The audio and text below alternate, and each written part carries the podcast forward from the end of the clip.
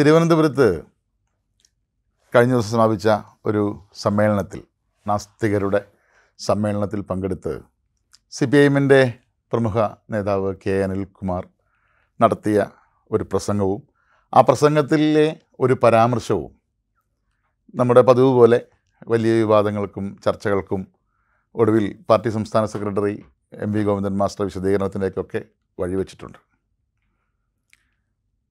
ആ പരാമർശം ആ പരാമർശം രൂപപ്പെട്ട സാഹചര്യം ആ പരാമർശത്തിലേക്ക് അനിൽകുമാറിനെ പോലെയുള്ള പരിണിതപ്രജ്ഞനെന്ന് വിളിക്കാവുന്ന നേതാക്കന്മാർ എത്തിച്ചേരുന്നതിനെ സംബന്ധിച്ചുമെല്ലാം ചർച്ച ചെയ്യുന്നതിന് മുമ്പ് അത്ഭുതപ്പെടുത്തുന്ന ഒരു കാര്യം ഈ നാസ്തിക സമ്മേളനത്തിൽ സി പി ഐ എമ്മിനെ പോലൊരു പാർട്ടിക്ക് അതിന്റെ പ്രതിനിധിക്ക് എന്താണ് പങ്കാളിത്തം എന്നുള്ളതാണ്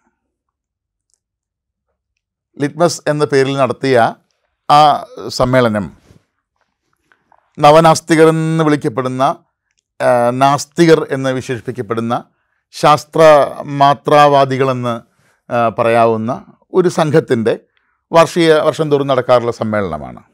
ശാസ്ത്രമാണ് തങ്ങളുടെ അടിത്തറ എന്ന് നിരന്തരം പറയുന്ന ഒരു കൂട്ടം ആളുകൾ. അവരുടെ സമ്മേളനത്തിൽ എന്തുകൊണ്ട് സി പി ഐ എം പ്രതിനിധിക്ക് പങ്കാളിത്തം ഉണ്ടായിക്കൂടാ എന്നാണ് പറയുന്നത്. അതിന്റെ കാരണം പറയാം. നാസ്തികർ എന്നൊക്കെ അവകാശപ്പെടും ശാസ്ത്രവാദികളെന്ന് അവകാശപ്പെടുമെങ്കിലും ആ നാസ്തികതയിൽ നിന്ന് താ പോയാലുണ്ടാവുന്ന നാസി ഏതാണ്ട് ആ ഒരു നിലയിലാണ് ഈ കൂട്ടരുടെ വാദങ്ങളും പ്രതിവാദങ്ങളും വാദങ്ങൾക്ക് അവർ ഉപയോഗിക്കുന്ന ഭാഷയുമൊക്കെ ശ്രദ്ധിച്ചാൽ മനസ്സിലാവുക.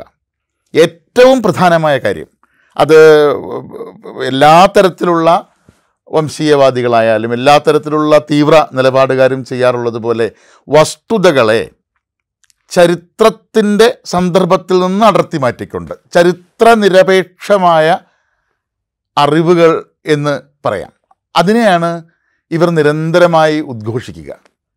ഇവർ ചരിത്രത്തിനകത്ത് വെച്ച് ചരിത്രത്തിന്റെ ബന്ധനിലകൾക്കകത്ത് വെച്ച് ആ സന്ദർഭത്തെ രൂപപ്പെടുത്തിയ സാമൂഹ്യ ബലങ്ങൾക്കകത്ത് വെച്ച് ഒരു വിഷയത്തെ മനസ്സിലാക്കുന്ന കൂട്ടരല്ല? മറിച്ച് വസ്തുതകളെ കേവല വസ്തുക്കളായി ഒന്നുമായി ബന്ധമില്ലാതെ സ്വതന്ത്രമായി നിൽക്കുന്ന വസ്തുതകളായി കാണുന്ന ഒരു കൂട്ടം മനുഷ്യരാണവർ. ഉദാഹരണത്തിന് മഹാത്മാഗാന്ധിയുടെ നേതൃത്വ മഹാത്മാഗാന്ധിയുടെ അർദ്ധനഗ്നത. അതിനെ ചരിത്രത്തിന് പുറത്ത് വെച്ച് നിങ്ങൾ വീക്ഷിച്ചാൽ അതൊരു അനൗചിത്യമാണെന്ന് തോന്നാം.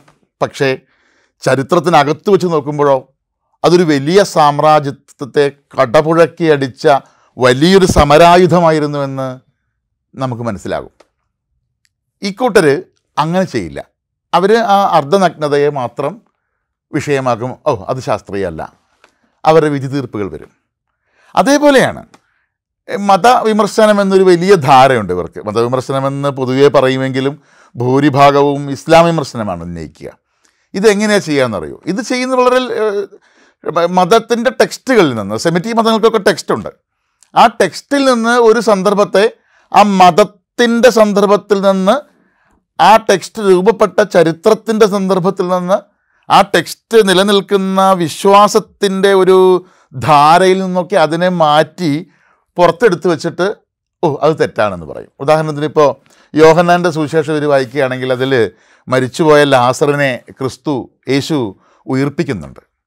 ബൈബിളിലെ അതിമനോഹരമായൊരു സന്ദർഭമാണത്. ആ സന്ദർഭം ഇവർ പരിശോധിക്കുകയാണ്. ഈ നവനാസ്തികർ എന്നറിയപ്പെടുന്ന ഈ സമ്മേളനം നടത്തുന്ന കൂട്ടരാണ് പറയുന്നതെങ്കിൽ അവരോടൻ തന്നെ പരിഹാസം തുടങ്ങും. എങ്ങനെ മരിച്ചുപോയ ആളെ എങ്ങനെ ജീവിപ്പിക്കും? അതെന്തൊരു അശാസ്ത്രീയത.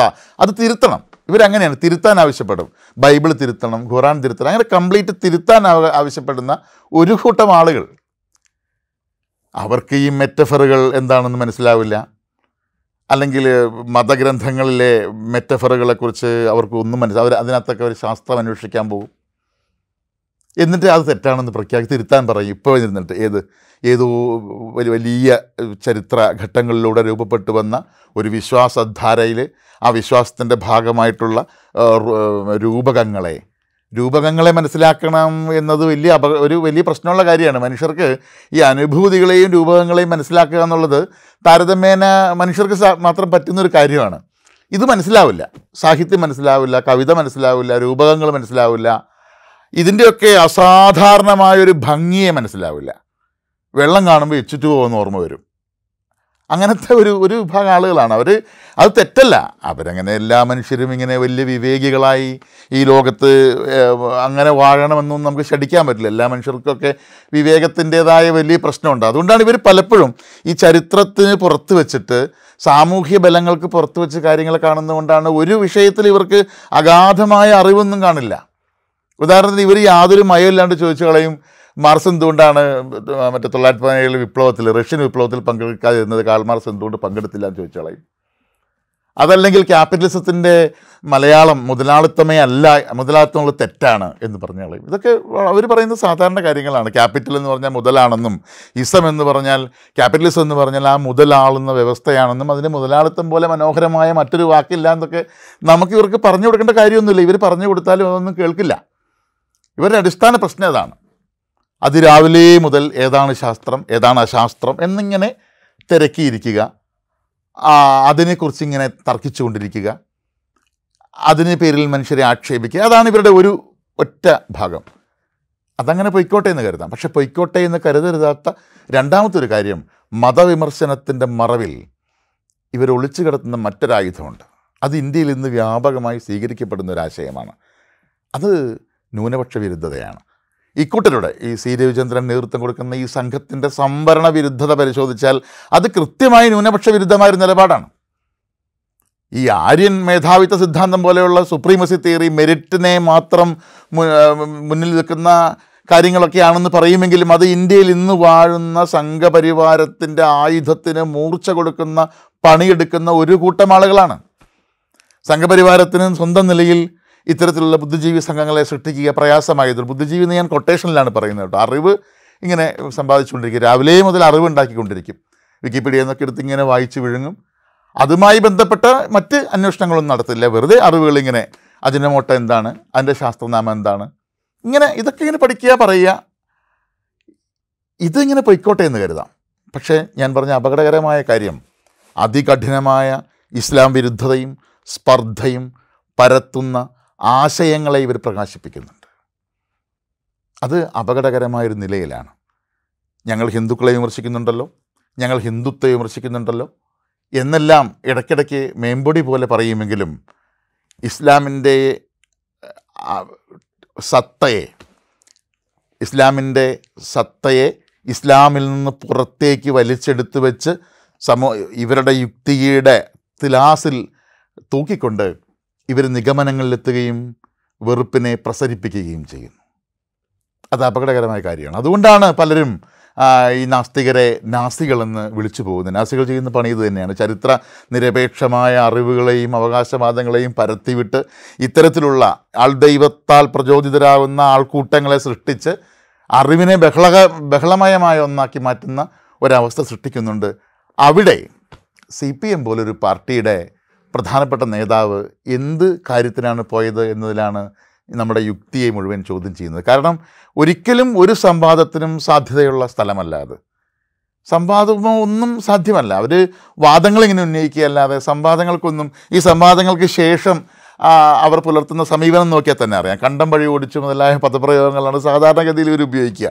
അത്തരത്തിലുള്ള വികല പ്രയോഗങ്ങൾ പോലും ഈ സംവാദാനന്തരം നടത്തുന്ന ഈ കൂട്ടത്തിലേക്കൊക്കെ ഈ വലിയ തോതിൽ ചരിത്ര ബന്ധത്തോടെ കാര്യങ്ങളെ പഠിക്കാൻ പ്രത്യയശാസ്ത്രപരമായി ബാധ്യതപ്പെട്ട ഒരു രാഷ്ട്രീയ പാർട്ടിയുടെ സംസ്ഥാന നേതാവ് പോയിരിക്കാൻ പാടുണ്ടായിരുന്നു അതുകൊണ്ട് അനിൽകുമാർ പറഞ്ഞതിൽ മാത്രമല്ല പ്രശ്നം. അനിൽകുമാർ അങ്ങനെ ഒരു വേദിയിൽ ചെന്ന് ഒരു വാചകം മുൻ ഉച്ചരിക്കുന്നതിന് മുമ്പേ തന്നെ മുസ്ലിം വിരുദ്ധത പ്രവർത്തിച്ചു തുടങ്ങും. കാരണം അത് മുസ്ലിം വിരുദ്ധതയുടെ വെറുപ്പിന്റെ വിരുന്നൊരുക്കുന്ന വലിയൊരു ഭക്ഷണശാലയാണ്. അവിടെ നിങ്ങൾ ഒരു ഇലയ്ക്ക് മുന്നിൽ ഇരിക്കുമ്പോൾ തന്നെ നിങ്ങൾ വെറുപ്പിനെ ഉൽപ്പാദിപ്പിക്കാൻ തുടങ്ങും.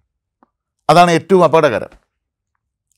അതുകൊണ്ടാണ് അനിൽകുമാറിനെ പോലെ ഒരു നേതാവിനെ മലപ്പുറം എന്ന് ഉച്ചരിക്കുന്ന അതേ സമയത്ത് അതേ നിമിഷം മുസ്ലിം എന്ന് പറയേണ്ടി വരുന്നത്. അത് നമ്മളുണ്ടാക്കുന്ന ഉണ്ടാക്കി വെച്ചിട്ടുള്ള ഇത്തരത്തിലുള്ള ആൾക്കൂട്ടങ്ങൾ ഇവിടെ പ്രചരിപ്പിക്കാൻ ശ്രമിക്കുന്ന മുൻവിധികളാൽ പ്രചോദിതമായാണ് അത്തരം വാക്കുകൾ പ്രയോഗിക്കുക.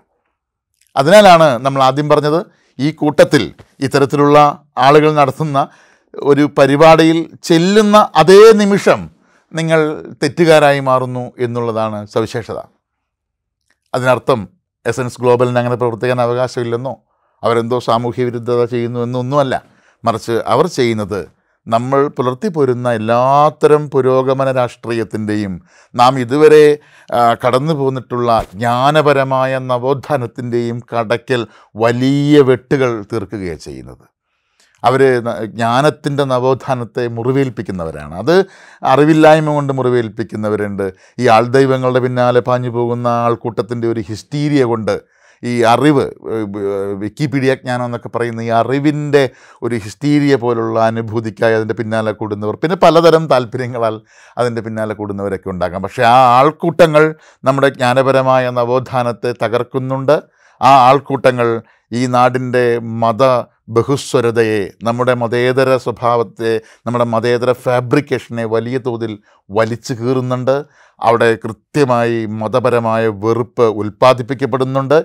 പൊളിറ്റിക്കൽ ഇസ്ലാമിസ്റ്റുകളെ വിളിച്ചിരുത്തി ഇസ്ലാമിനെക്കുറിച്ച് സംസാരിക്കുക എന്ന് പറയുന്നിടത്തുള്ള ഇസ്ലാം വിരുദ്ധത അത് തന്നെ ഊഹിക്കാവുന്നതാണ്. സംഘപരിവാർ പ്രതിനിധികളെ വിളിച്ചിരുത്തി ഹിന്ദുത്വയെക്കുറിച്ച് സംസാരിക്കുക അത് അപ്പോൾ ഹിന്ദുത്വയും ഇതൊക്കെ ഒരേ നാണയങ്ങൾ പോലെ ഇങ്ങനെ പ്രവഹിപ്പിക്കുക എന്നിട്ട് നമ്മൾ ആദ്യം പറഞ്ഞതുപോലെ യാതൊരു ചരിത്രബന്ധവുമില്ലാത്ത വാക്കുകളെ പ്രയോഗങ്ങളെ രൂപകങ്ങളെ പുറത്തേക്കിട്ട് അപഹസിക്കുക തുടങ്ങിയ നിരന്തരമായ പ്രവൃത്തികളിലൂടെ ഇവർ നമ്മൾ ആർജിച്ചു പോന്നിട്ടുള്ള വലിയ പുരോഗതികളുടെ കടക്കൽ കത്തിവെക്കുന്നുണ്ട്. അത്തരം കത്തികൾക്ക് മൂർച്ച കൂട്ടുന്ന പണിശാലയിലേക്ക് സി പി ഐ എമ്മിനെ പോലെ ഉത്തരവാദിത്വമുള്ള ഒരു പൊതുരാഷ്ട്രീയ പാർട്ടി കടന്നു ചെല്ലാൻ പാടില്ലായിരുന്നു എന്നതാണ് വസ്തുത. അതല്ലാതെ അനിൽകുമാർ പറഞ്ഞതിലെ മറ്റ് വിഷയങ്ങൾ വേറെ രീതിയിൽ ചർച്ച ചെയ്യേണ്ടതാണ്. ആ വേദിയിൽ അനിൽകുമാർ പോയി സംസാരിക്കാൻ തുടങ്ങുമ്പോൾ തന്നെ അനിൽകുമാർ ഒരു മുസ്ലിം വിരുദ്ധനായി മാറുന്നുണ്ട്. കാരണം അത് മുസ്ലിം വിരുദ്ധതയുടെ അന്തരീക്ഷം കൊണ്ട് ഇട്ട പന്തലിലാണ് അനിൽകുമാർ സംസാരിക്കാനിരുന്നത്. അതാണ് ഈ പ്രശ്നത്തിലെ ഏറ്റവും മൗലികമായൊരു കാര്യമെന്ന് ഞാൻ കരുതുന്നു.